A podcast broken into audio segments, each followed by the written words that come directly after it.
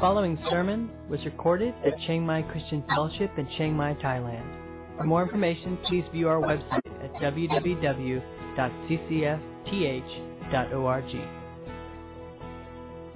Lord Jesus, we do thank you so much for your faithfulness to us. We thank you that you meet us and you come to us and you uh, fill us with your spirit and your presence. And we just ask this morning that uh, you would pour out your spirit in our midst and teach us, uh, help us to um, really hear your voice speak. And Lord, we just uh, are so thankful for the privilege of being with you and being in your presence. Uh, speak to us now from your word, we pray in Jesus' name. Amen. Here in John chapter 7, uh, a rather complicated passage we started looking at uh, last week. And uh, the context and the setting of this passage is the Feast of Shelters, or some translations called the Feast of Tabernacles. And to really understand what happens later in this chapter, uh, it's really important to really understand this, this feast. Uh, Jesus, as we saw last week, uh, avoided coming to the temple, avoided coming to this celebration because he didn't want to draw attention to himself. It wasn't yet time for him to go to the cross. And so he's being very careful and very guarded. But he shows up in the middle of this festival, and uh, he has this kind of ongoing dialogue or debate with the crowds that are there and with the religious leaders about who he is. And uh, to really understand what's going on here, you need to understand the Feast of Tabernacles. And uh, it will make a lot more sense uh, if, we, if we get a picture of the Feast of Tabernacles. And since probably most of us are far removed from uh, Jewish, Judaistic worship, I want to take just a minute as we begin this morning and explain what would have happened. Uh, and actually, we're going to we're going to reenact part of the celebration Sadly, not the eating part. Okay, it was a feast and it involved a lot of food. Sadly, we're, we're, we're not doing that part. Well, we'll later we'll have communion, so we'll have a little bit of food. But uh, I want to explain, and we're going to reenact part of it. The, uh, it was a major feast. There were three major feasts or celebrations throughout the calendar year. This celebration took place in and around October. Uh, it was the time when they were finishing the harvest, so it was largely associated with, with uh, the, the, harvest and with Thanksgiving. And so it was a, a, celebration with lots of food. It lasted for actually eight days. The, the feast was seven days, but it was so good they always added an extra add-on day because it was so much fun. So it was eight days long. Uh, and it's called Feast of Shelters or Tabernacles because they, as part of the tradition, they would erect or build these little grass huts and they would take olive branches and other trees and palms. And uh, pilgrims would come to Jerusalem from all over Israel, Judea, all over actually the Roman world at that time. And they would kind of camp out. Uh, they would build these shelters in the courtyards of the temple. They would build them on housetops. They would build them out in the valley on the uh, Mount of Olives. All over there would be thousands of people with these little, these little kind of temporary little huts that they would build, and they would spend the week uh, sleeping and camping out in these little tabernacles. And the whole point was to commemorate and remember and celebrate God's faithfulness during their wilderness wanderings. When Egypt had come out of, out of uh, Egypt and God had led them through the wilderness, it was to celebrate and remember God's faithfulness during all those wilderness wanderings. And so the little grass, uh, well, it wasn't grass, the little tree hut was to remember when they were camping out for those 40 years in the wilderness and how God was faithful with them. And so they would give thanks and they would rejoice and celebrate God's faithfulness. Live in these little huts. They would dance. They would sing. They would have festivals at the, at the temple every day. Lots of more eating, songs and music. They would eat some more, get lots of food, lots of celebrating. It was a very joyous, joyous festival and occasion. Uh, and it was all focused on God's great faithfulness, not only in the wilderness, but remembering how God had been faithful equally throughout Israel's history. And uh, at the harvest, they had more to give thanks for. So it was a very uh, happy time celebrating, rejoicing, giving thanks. Uh, it's interesting, there's a great depiction of this festival in the Old Testament in Nehemiah. And if you know about Nehemiah, he came back and rebuilt Jerusalem after Israel had been in exile. And so for 70 plus years, Jerusalem had been leveled and destroyed. Nehemiah comes back, he rebuilds the city, and they stumble across an old copy of the, of the Bible, of the Old Testament of the law. And in October, they just happened, since they finished the wall, are moving into Jerusalem in October, and they start reading through part of Deuteronomy. And they discover that they should be doing all these things they weren't. And the people were crying, they were lamenting, we, we haven't been keeping God's law. And, uh, and they discover that it's the time of, of the Feast of Tabernacles. And this says in Nehemiah chapter 8, on October 9th, the family leaders of all the people, together with the priests and Levites, met with Ezra the scribe to go over the law in greater detail, and especially the passage that they were studying was about the Feast of Tabernacles. As they studied the law, they discovered that the Lord had commanded through Moses that the Israelites should live in shelters during the festival to be held that month. It said that a proclamation should be made throughout the towns and in Jerusalem, telling the people to go to the hills and get branches from olive, wild olive, myrtle, palm, and other leafy trees. They were to use these branches to make shelters in which they would live during the festival as prescribed in the law. So the people went out and cut branches and used them to build shelters on the, on the roofs of their houses, in their courtyards, in the courtyards of God's temple, or in the squares just inside the water gate and the Ephraim gate. So everyone who had returned from captivity lived in these shelters during the festival, and they were all filled with great joy. The Israelites had not celebrated like this since the days of Joshua son of Nun. Okay, so that's kind of get a picture of uh, capturing this. And in chapter 9, we'll read in a bit, uh, they actually pray as the Israelites, as, as Nehemiah and the Israelites renew this celebration. They actually pray this very long. I won't read the whole thing, but profound prayer. And one of the things that they pray about in this prayer, and one of the things that was a theme of this festival, was not only the tabernacles and living in the wilderness, but they always were drawn to the story of God pouring out water from the rock. And as they remembered Israel's wanderings, uh, they would remember the time when Israel was without water. And uh, they complained to Moses, and God said, "Go to Moses, go strike the rock." And he struck the rock, and out gushes water. And God, on two different occasions, provides water from the rock miraculously. And so, as part of the celebration, on the climax day of the festival, the last day of the festival, they would have this water pouring ceremony where they would celebrate this great event and they would remember it with great fanfare.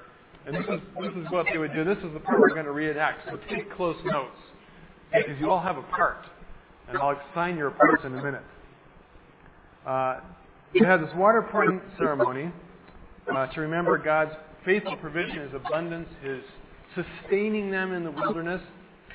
And uh, uh the way they would do it is this they would go to the pool of Siloam outside the city, and they would draw in a pitcher, and I have our picture here. Um, something a little different than this picture. Actually, the picture they used was gold. I was fresh out of gold pitchers, so this was the next best thing. They would go down to the pool of Siloam, and they would fill their pitcher full of water. Um, so we have our pitcher full of water.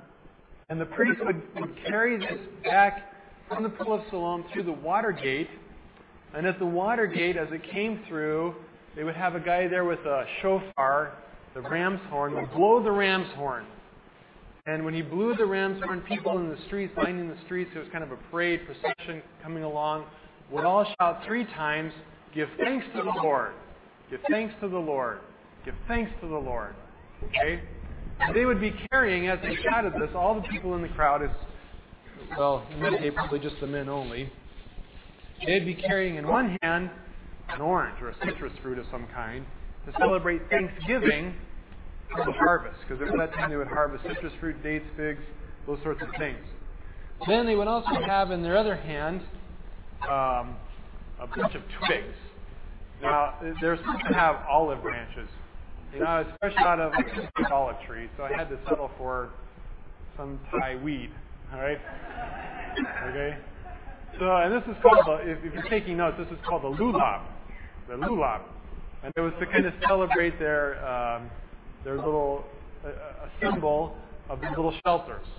Okay, they got this in one hand, they got the orange thing there saying, "Give thanks to the Lord, give thanks to the Lord." Okay, got that? And this parade of the pitcher of water and the priest would come to the city, and at the sound of the shofar in the temple, the uh, temple choir would begin to sing. And they would start singing what's known as the Hallel, which was uh, Psalms 115 through 118. And we don't have time this morning to read all that, but uh, it's Psalms about God's provision, about thanksgiving, about God's faithfulness. Give thanks to the Lord for his faithfulness endures forever. His faithful love endures forever. And uh, the choir would be singing this. So this procession would come into the temple, and the choir is singing about God's faithfulness, and they're cheering, "Give thanks to the Lord." And there's, you know, you got to remember, there's thousands of people. The city would swell with sometimes 100, 200, 300,000 people as they're celebrating this great pitcher of water coming in. Okay, they're really excited about this pitcher of water, and they would come into the temple, and then they would actually proceed up through the outer courts into the inner court to the altar, and they would circle the altar, and then they would pour out this water at the base of the altar. And it was really symbolic of God's pouring out the water at the rock, of his abundant provision, and they celebrated this all with great fanfare. Um, when when Nehemiah prayed on the at the at the festival, this is what he prayed. It says, "You gave Israel bread from heaven when they were hungry, and water from the rock when they were thirsty. You commanded them to go out and take possession of the land you had shown them. And he goes on and he says, They committed terrible blasphemies, but in your great mercy, you did not abandon them to die in the wilderness. The pillar of cloud still led them forward day by day. The pillar of fire showed them the way through the night. And you sent your good spirit to instruct them. And you did not stop giving them manna from heaven or water for their thirst. Okay, so that's the whole thing, and they're celebrating this faithfulness of God pouring out the water. Um, in addition, not only did it look back, but it also looked forward. And many of the prophets spoke of this. In fact, uh, oftentimes in connection with with the Feast of Tabernacles. In um, Zechariah, Zechariah writes, "On that day, the sources of light looking he's looking forward now to the great day of the Lord." On that day, the spring day of the Lord, sources of light will no longer shine. There will be continuous day. Only the Lord knows how this could happen. Uh, on that day, life giving waters will flow out from Jerusalem, half toward the Dead Sea and half toward the Mediterranean, Mediterranean, flowing continuously both in summer and winter. In the end, the enemies of Jerusalem who survived the plague will go up to Jerusalem each year to worship the King, the Lord of heaven's armies, and to celebrate the festival of shelters, or the festival of tabernacles. Any nation in the world that refuses to come to Jerusalem to worship the King, the Lord of heaven's armies, will have no rain. Uh, Egypt and the other nations will be punished if they don't go to celebrate the festival of tabernacles. And so we got to know how to do this, all right? Because someday the great day of the Lord is going to come, and all people from all nations will celebrate this. Okay, so we're going to practice a bit this morning because we don't want you to feel lost when the day comes, all right? And, and remember, as we do this, so we're going to ask the worship band to come back up. We're going to, they're going to be our choir. And as we do this, we're going to, we're going to enter into this celebration and this festival that they had. And we're going to think about God's pouring out His blessing, His provision in our life, sustaining us. And also looking forward to the time when God will ultimately fulfill His promise to pour out, as we'll see, the Holy Spirit, which He's done in us, as a river flowing out. Okay, and someday that river will flow out from Jerusalem all over the ends of the earth, as His Spirit and His truth, His life-giving water, is received by people around the world, and we're seeing that happen in our day. Okay, so this is, this is how it's going to work. First of all, I need I need volunteers, and uh, we don't have Sunday school going on, so I know I've got lots of or some uh, kids. So if you're a student, you know, you're a student, first grade, the sixth grade, eighth grade, whatever, you're going to be my parade. So I need you to come up. and you're going to get an orange or a leaf, and I, I'm going to designate one of you as my water carrier. Okay, so you guys come up and line up here. You're going to be our parade. Okay, and you get an orange or you get a leaf. Okay, how would you like to be my water carrier? You look strong. Don't drop it. Okay, it's very important. And when we get, when, okay, okay, we need more. We, we need more parade people. So I can tell you guys, uh, kids, we need more parade people because we can have a full there. We need lots of parade. Okay, all of you students. Okay, actually, then you can have an orange and a and a, a leaf. Okay, your job is, this is important. The older kids, high school kids, you can do this if you want. If not, we'll just have to pass out the oranges around the aisle. Now this is important, guys. Do You guys know what a shofar is? It's a trumpet blast. Well, it's kind of an odd sounding trumpet blast because it was a ram's horn. When the ram's horn blows, you have to shout, thanks to the Lord. And everybody, we'll all help you, okay?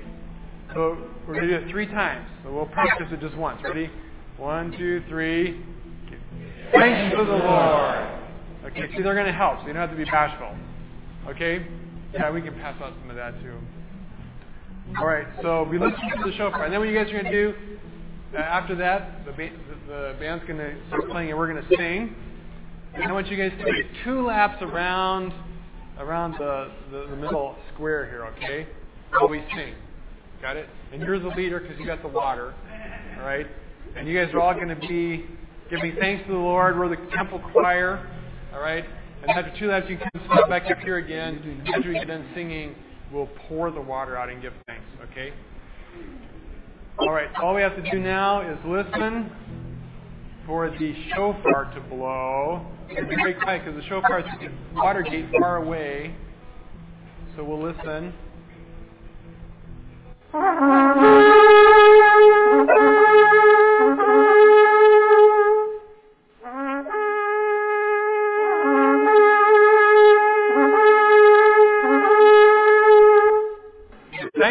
Lord. Give thanks, Thank to the Lord. Give Thanks to the Lord.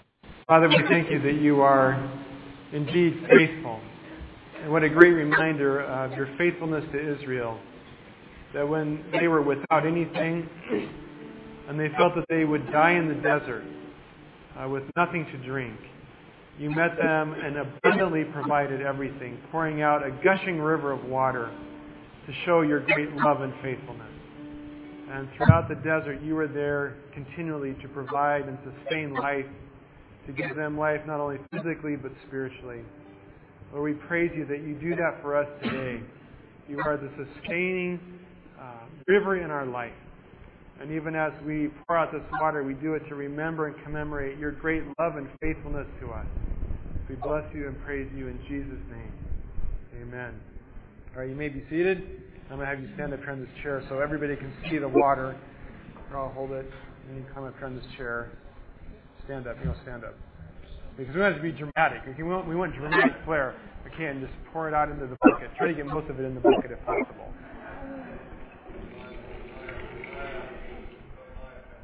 You feel high? Can you throw high? There you go.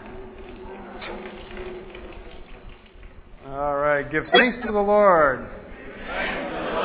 Amen. All right. Thank you, guys. Good job. Okay, you guys can sit down and you can keep. You can eat your orange. You you can you can probably eat the weed, but I don't know. I got it at the grocery store, so it probably is edible. I don't know.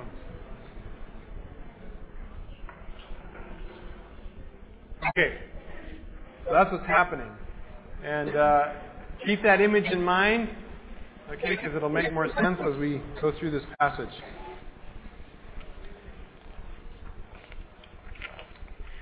Um, the really good stuff is at the end. But before we get to the really good stuff, um, the you know the people of Israel, the people of Jerusalem, the people there, we're in the midst of a celebration, and uh, we're, celebrating. We're, doing this water festival, but in between, there was a lot of discussion about Jesus, and they were really trying to figure him out.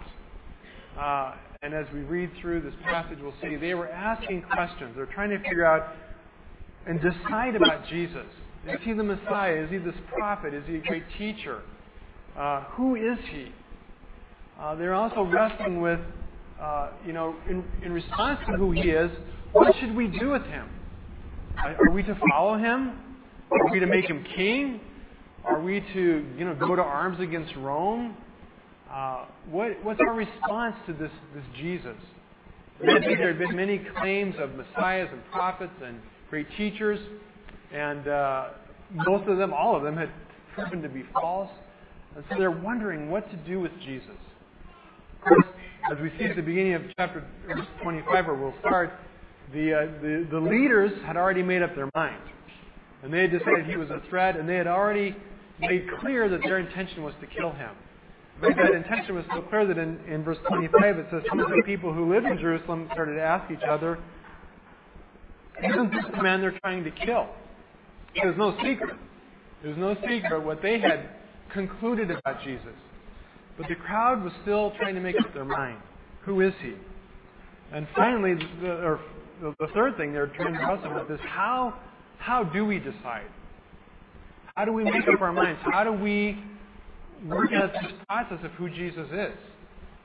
Um, it's good questions because the, the truth is, since then, every generation has had to wrestle with these same issues. Uh, as people come in contact with claims about Jesus, they have to decide who he is and what they will do with him. And the question is, really for all of us as we, as we consider this question, as well as how we pose it to others who we want to consider the claims of Christ, is how do you decide? Uh, how do you make up your mind about Jesus?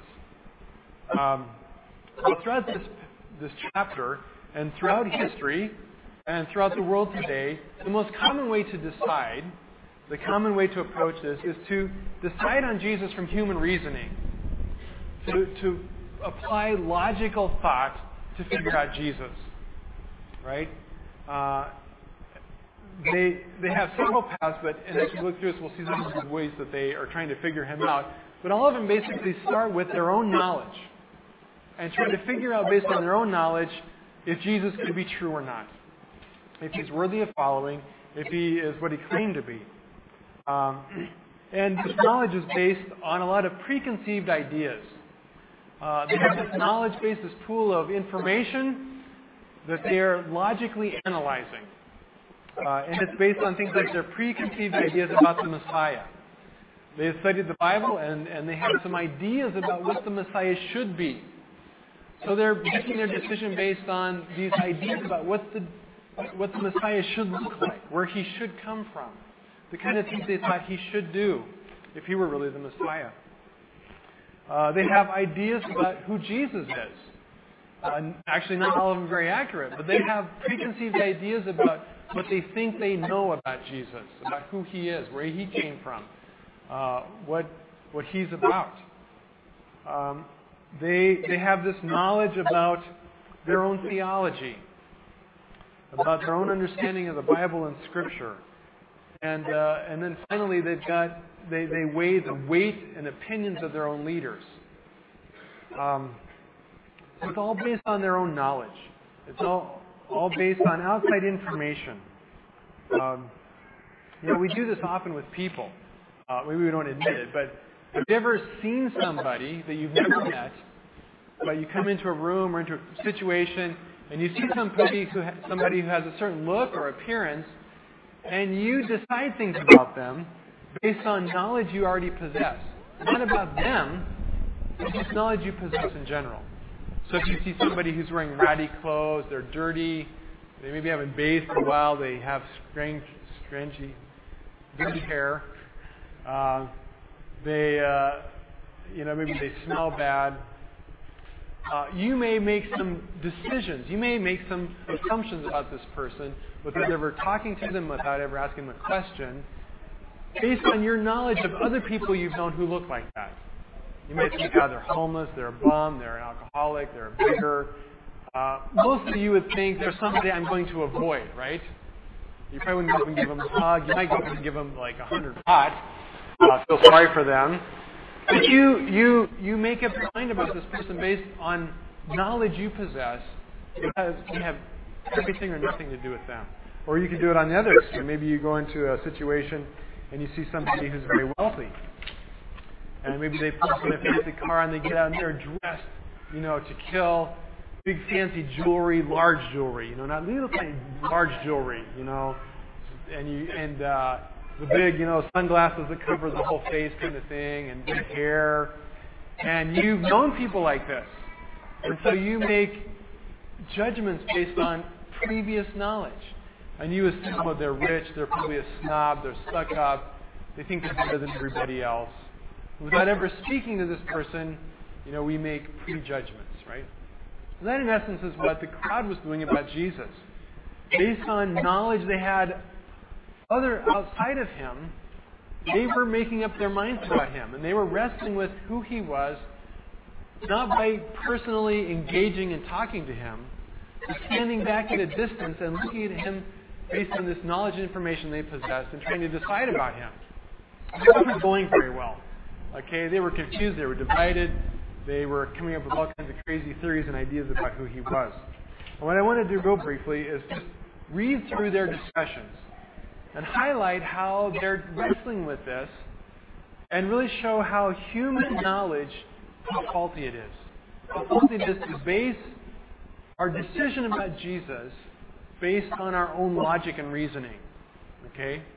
I do think there's a place for logic and reasoning. I'm not saying we shouldn't think, but I'll, and I'll explain later, so hang with me. But notice where thinking gets them, where their logic and human reason gets them. Verse 26, it says, They said, Isn't this the man they're trying to kill? But here he is speaking in public, and our leaders aren't saying anything to him. Could our leaders possibly believe that he is the Messiah? But how could he be? For we know where this man comes from. Uh, what do they mean by that? Well, not from heaven. They know that he comes from where? Galilee. Okay, what's Galilee? Well, Galilee is like the end of the universe. It's like the armpit of, you know, the Middle East. Okay? Nothing good comes from Galilee. We know where he comes from means this guy's a hick from Nowheresville, right? Uh, hick, being translated, for those of you who aren't American, it means like, well, help me out. How do you translate? Yeah, country bumpkin. Yeah, that helps. That helps. Colorado. Yeah, yeah, yeah. No, see, if you were in Colorado, you would think he was a Texan. Ha. Ha. Uh, we know where this man comes from. When the Messiah comes, he will simply appear, and no one will know where he comes from. They have these crazy ideas, these preconceived ideas about the Messiah, and they had this sense, this, this uh, theory, this idea, this theology or doctrine, that the Messiah was just going to magically appear.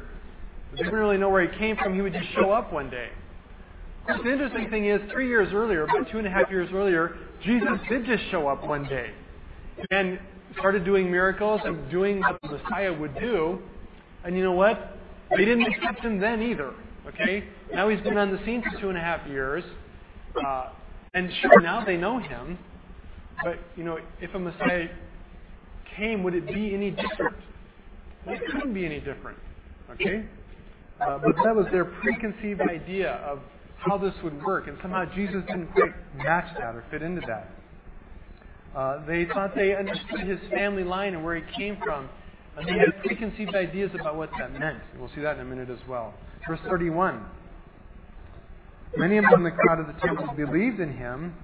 After all, they said, Would you expect the Messiah to do more miraculous signs than this man does? Um, again, this is a thinking process. Well, the Messiah must do miracles. They must do a lot of miracles. That works for some people. Other people kept saying, well, he hasn't done enough miracles. You know, they said to Jesus, if you're really the Messiah, show us a sign. Okay, they asked that right after he fed the 5,000. It wasn't enough of a sign. But the reality is that, you know, if the, if the Messiah does a miracle, you either believe and accept one miracle as a sign from God, or if you don't, a hundred miracles won't be enough. How many miracles he been up? He had done hundreds of miracles. He had healed, he had cast out demons, he had walked on water, he had fed 4,000, he had fed 5,000. He had done incredible things. It still wasn't enough. What would be enough? Well, for some, uh, all the, you know, endless miracles would never be enough. Uh, verse 32 to 36. Uh, when the Pharisees heard that the crowds were whispering such things, they and the leading priests sent temple guards to arrest Jesus. But Jesus told them, I will be with you only a little longer. Then I will return to the one who sent me. You will search for me, but will not find me, and you cannot go where I am going. The Jewish leaders were puzzled by this statement. Where is he planning to go? They asked. Is he thinking of leaving the country and going to the Jews in other lands? Maybe he will even teach the Greeks. What does he mean when he says, You will search for me but not find me, and you cannot go where I am going? Um, you know, they're basing their judgment on on uh, on ideas they have about Jesus. But these ideas come from things Jesus says that they totally misunderstand. Jesus was talking here about going back to heaven. He says, "I'm leaving." And interestingly, the leaders who were trying to kill him should have got the connection there. But Jesus was saying, "You know, I know you're about to kill me, and when I do, I won't be here, and you can't find me." But that goes right by them. And then he's going to go, you know, preach to the Greeks. Is he going to Rome? What, what does this mean? So they're trying to make judgments based on what he says, but they, over and over again, misunderstand his, his sayings. And it goes right over their head. Uh, verse 44, 40 through 44. Uh, when the crowds heard Jesus say these things, some of them declared, Surely this man is the prophet we've been expecting. Others said, no, he's the Messiah. Others said, but he can't be the Messiah. Will the Messiah come from Galilee? For the scriptures clearly state that the Messiah will be born of the royal line of David in Bethlehem, the village where King David was born. So the crowd was divided about him. Some, some even wanted him arrested, but no one laid a hand on him. Okay, here they think they know things about Jesus. Uh, it's interesting, even this, though, their knowledge is limited and in some points even wrong. They say, you know, we know, and, and the Bible says, says clearly that the Messiah will come from the line of David and will be born in Bethlehem. Jesus comes from Galilee. And so those of us who know the whole story go, hello, you know, he came from, he was born in Bethlehem. We know this part. And, and John is writing all this trying to, to set us up to, to be kind of in the, in the stands, uh, looking on as they're saying these things, going, oh, you guys are so dumb, right? That's, that, that's, the, that's, that's what's happening here. And we read this and we go, but he is from Bethlehem. He's not really from Galilee. He just lived there. He was born. He is from the line of David, right? And we know this, and we go, you guys are trying to figure this out, but there are huge holes in what you know. You don't get it because you don't really know all the facts. And so you're trying to make this decision based on human reasoning, but you can't because you don't have all the information. Your knowledge is limited and skewed and flawed. Uh, finally, in the last section, uh, the temple guards return. They've gone to arrest him. Uh, they come back to the, the priests and the leaders, and they says they returned without having arrested Jesus. And the leading priests and Pharisees demanded, Where is he? Why didn't you bring him in? And they said, We have never heard anyone speak like this. The guards responded. The Pharisees mocked, Have you been led astray too? Is there a single one of us rulers or Pharisees who believes in him? This, this foolish crowd follows him, but they are ignorant of the law. God's curse is on them. Okay, here's an interesting statement. It said if you're ignorant of the law, God's curse is on you. If you don't know the Bible, you don't have your theology worked out, cursed is you. Okay, if you're not smart like us, right? Okay, then they continue on in their smartness. Then the leader who had met Jesus earlier, spoke up. Is it legal to convict a man before we have heard him? Shouldn't we hear what he has to say? And they replied, Are you from Galilee too? Search the scriptures and see for yourself. No prophet ever comes from Galilee. Uh, they're smart. They know their Bible, right, inside and out. They've got this figured out. And anybody who doesn't know the Bible like they should, like they do, is what? Cursed, right? If you don't know your Bible, if, you don't, if you're not smart enough to figure this out and know your theology, know your doctrine, know your Bible, you are cursed. That's their, that's their, their judgment.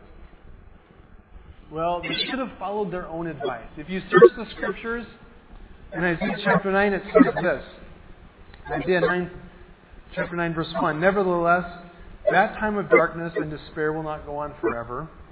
The land of Zebulun and Naphtali will be humbled, but there will be a time in the future when Galilee of the Gentiles, which lies along the road that runs between the Jordan and the sea, will be filled with glory.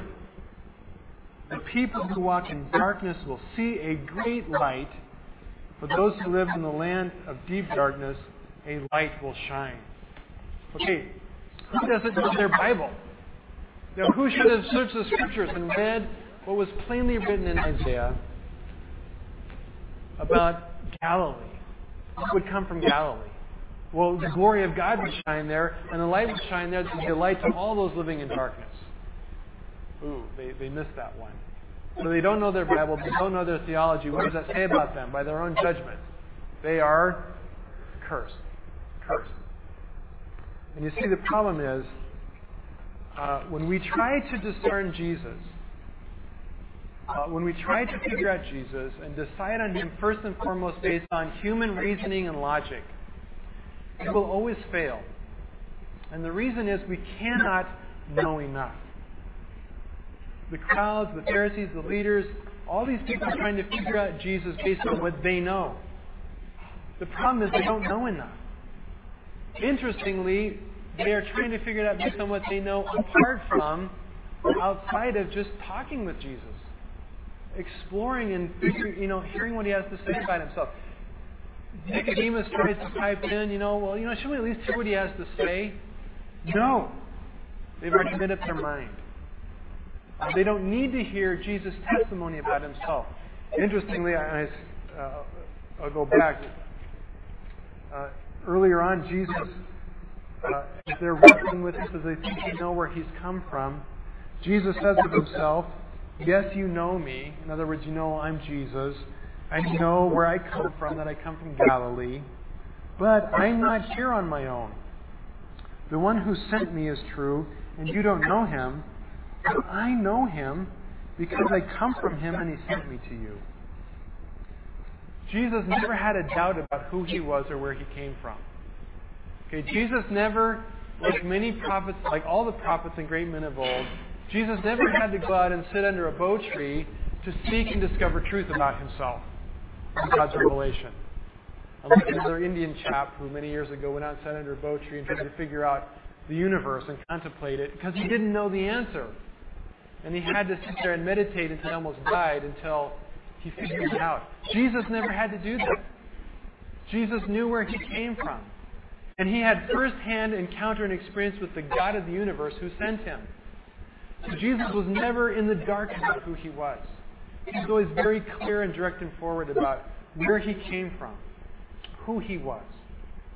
He wasn't like Muhammad, who had to go into a cave for many, many days and meditate until he got a revelation from God and started to figure it out. Jesus never had to do that. He always knew clearly and exactly who he was. And for those who asked him, he could tell them clearly who he was and where he came from. Uh, but human knowledge falls short. Uh, the reality is we're not as smart as we think we are. Uh, our leaders are not as smart as they think they are. We have the wrong idea about too many things. Uh, too much of their knowledge is filtered or biased. Okay? kind of like, you know, when you look at, you have weird colored sunglasses, it makes, I did this once. I was wearing these really odd colored sunglasses, and I thought somebody was wearing a pink shirt. I took the glasses off, and it was actually a blue shirt. You know, so I could think differently about them because, you know, the whole pink shirt thing made me nervous. But it was my sunglasses. See, I was looking at them wrongly, because of the. And so that's what they were doing. They were looking through preconceived ideas that filtered how they saw everything. You see, that's why it's flawed if we seek to know God, know Jesus, figure it out based on human logic and reason. So the question is, well, how can we decide about Jesus? If we can't figure him out through logic, through uh, our brains, through thinking, then how do we figure Jesus out? Well, Jesus gives the answer himself. Okay, and this is where we need to go back to our, our whole ceremony. Read the ceremony. There's the whole water pouring thing. Uh, it says in verse uh, 37 On the last day, the climax of the festival, Jesus stood and shouted to the crowd. So this was the day. It's possible that they did this water pouring ceremony more than once. But for sure we know they did it on the last day. Uh, they did it about 10 o'clock in the morning. So it's very, very likely, very, very possible that, that just shortly after this whole ceremony, after, after this pouring out of the water, this whole parade and procession, this whole big deal, Jesus stands up in the temple and he says this Anyone who is thirsty may come to me, and anyone who believes in me may come and drink. For the scripture declares rivers of living water will flow from his heart. When he had said living water, he was speaking of the Spirit who would be given to everyone believing in him. But the Spirit had not yet been given because Jesus had not yet entered his glory. Uh, can you imagine the power of those words after all this just happened in the temple? And Jesus stands up and he says, If you are thirsty, come to me, and anyone believing can drink, and, and there will be a river flowing out of their heart. Uh, first of all, this was for Jesus an incredible claim of who he was. Uh, if the religious leaders wanted to kill him before, I can guarantee they wanted to kill him now. Because this is an out and out claim to be uh, God's sustaining rock uh, out of which the water flows.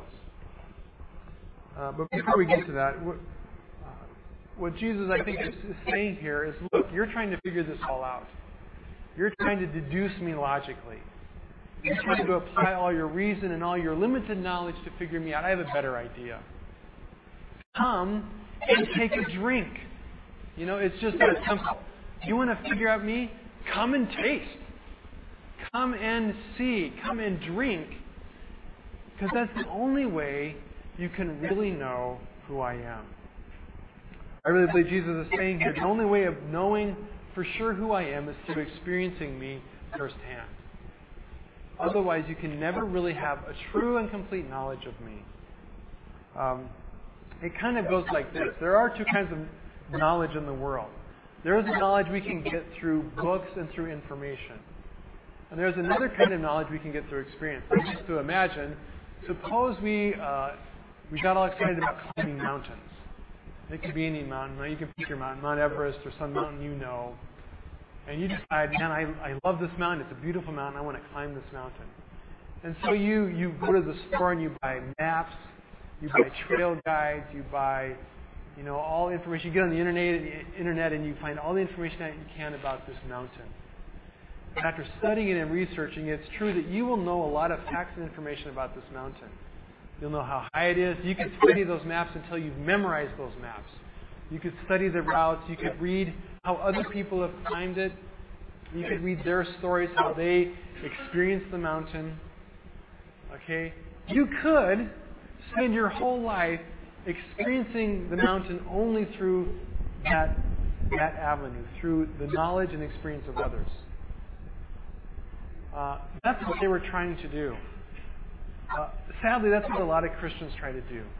They try to experience and know God and know Christ only through the map only through the written records of others who climbed the mountain, only through others who have been to the top.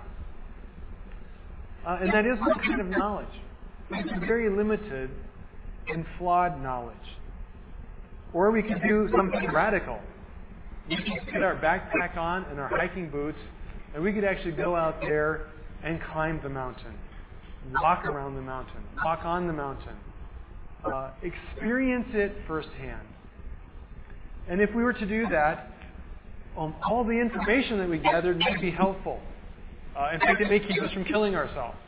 And there's a lot of mountains that you can't climb unless you have good maps and other people's experience and other people guiding us on that mountain.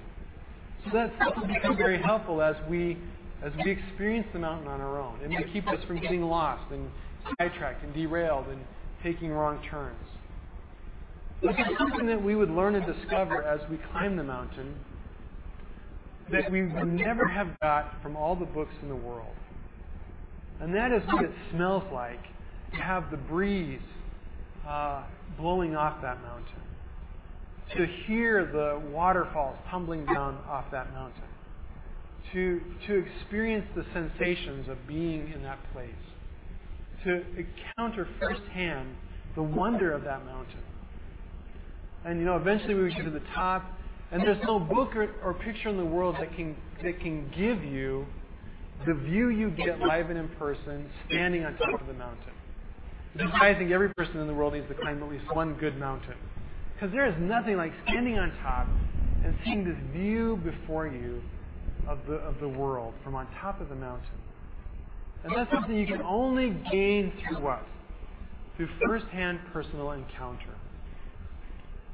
That's what Jesus is saying here.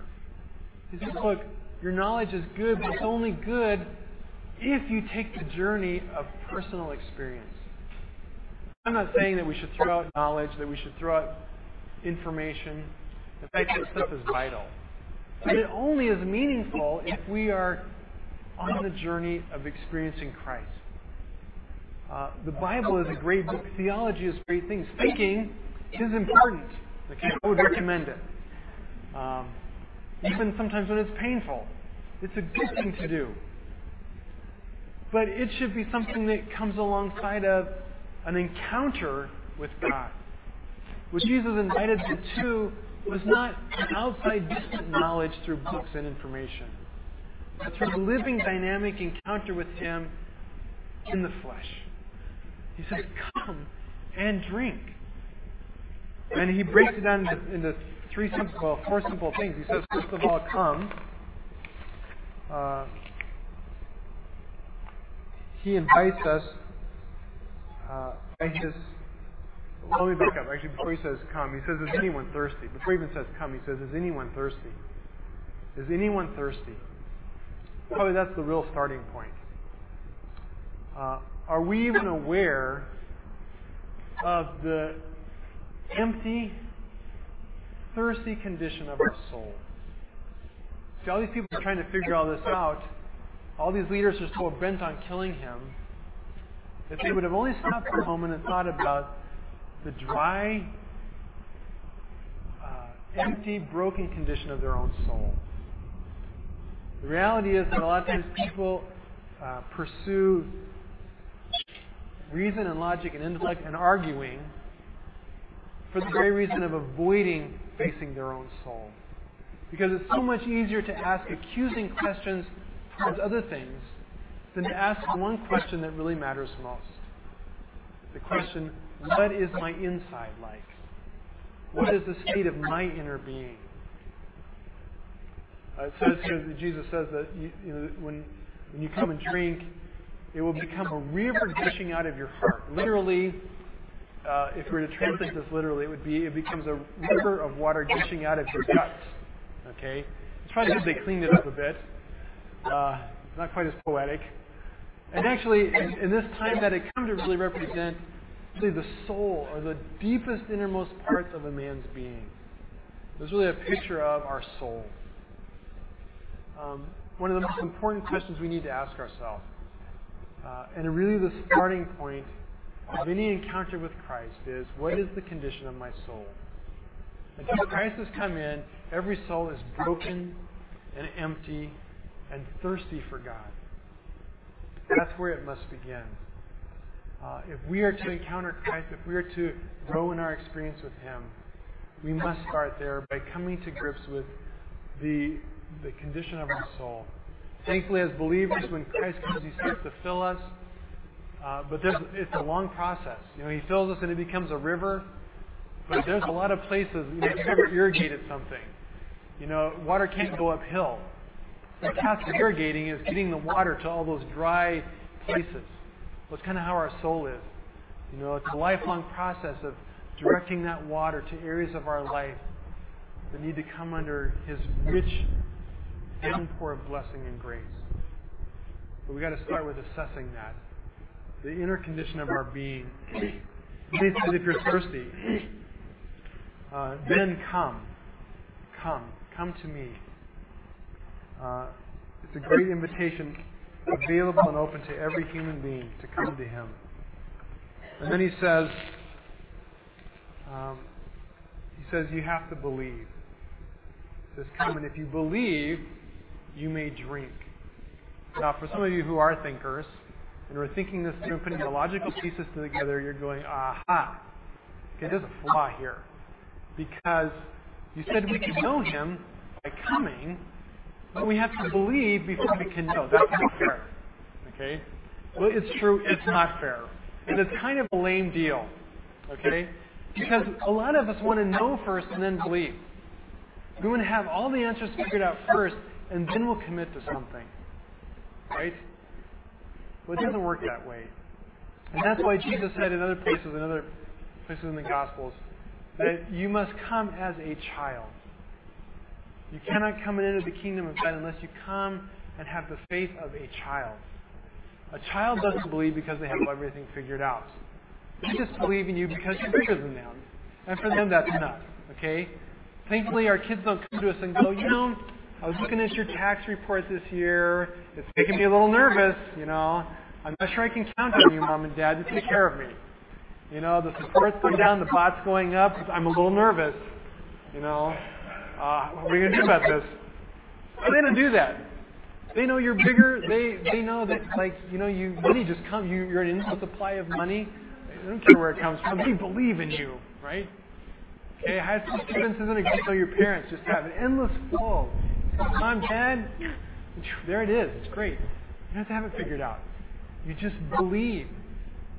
Well, there's a sense in which that's what we must do with Christ. We must come to Him and believe that He is who He says. He has declared and proclaimed fully and completely and disclosed fully who He is. Uh, we must look at the condition of our soul, look at all that He claimed He was and promised to do, and say He is the only thing that can meet that dry, broken, desperate condition of my soul. He is the wellspring of life. And in coming by faith, we can drink from Him, and He says He will come in and fill us with Himself. Uh, and then we can drink. Uh, we can drink Him in. Uh, he says, and John gives a little side note that, by the way, this is speaking of the Holy Spirit, he says. Um, Christ did come, the Holy Spirit has been poured out when we come to Him in faith, the Holy Spirit fills our life, and He wants to be a never ending river flowing and filling up our life. Uh, it's, it's never ending. In other words, it's not like the Holy Spirit came for a day and there was this great downpour and you know it's trickled off and now it's just this tiny little trickle. It is a never ending gushing flow coming out from within us, filling our life. It's always there. He is always available to drink and to fill us. That doesn't mean we always go drink. The fact is, there's a lot of days in my own life that river just passes right by. And I'm thirsty and maybe dying of thirst, and I never stop and drink. Okay? Because the river's there doesn't mean we're drinking. We have to stop day by day and drink of His presence. Allow His Spirit to nurture us, to sustain us, to be life for us. And thankfully, what a great example Israel is. That when they were rebellious, when they were sinful, when they worshipped idols, they made a golden calf. Yet, in spite of all that, what did God do? He was living water for them. He sustained them. He provided. Praise God, it's by His grace. No matter how much we sin, fail, mess up, do stupid things, yet His river is constantly flowing. We just need to go and drink. And then, uh, then, as we encounter and experience Christ, he becomes real. The only way we can really know Jesus is to taste and drink him, is to have him fill us with his, his own being. And then all this information, all this knowledge, all this thinking will be guided and directed by his Spirit. And he will guide us, guide us into fuller knowledge and understanding of who he is. And the greatest thing of all is that he promises us that we can meet him personally and encounter him in an experience. You know, we can stand on the mountain and have this view of God's glory and presence. And that mountain is Christ. Or to put it another way, you know, he's claiming here, look, there was a rock in the Old Testament that poured out this never ending flow, the resource of God. He says, I am that rock. That's what he's saying here. I am the rock. I am the ultimate source. And I invite you to come to me and to encounter me and to taste, to experience my presence in your life. That's what he calls us to. That's what he called them to. And of course, they, uh, they were unwilling.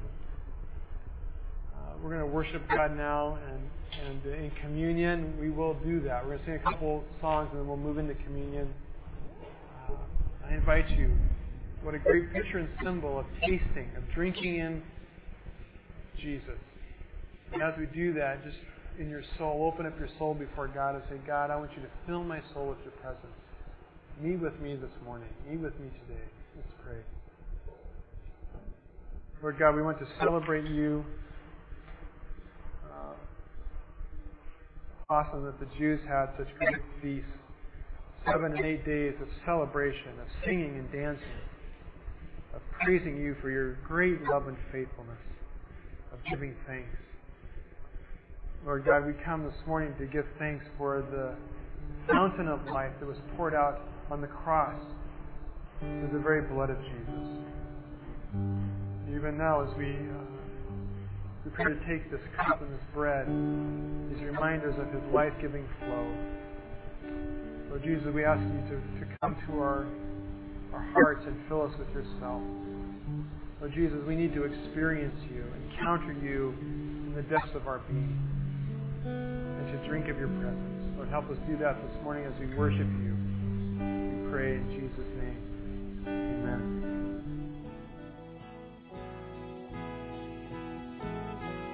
You've been listening to a sermon recorded at Chiang Mai Christian Fellowship in Chiang Mai, Thailand. For more information, please view our website at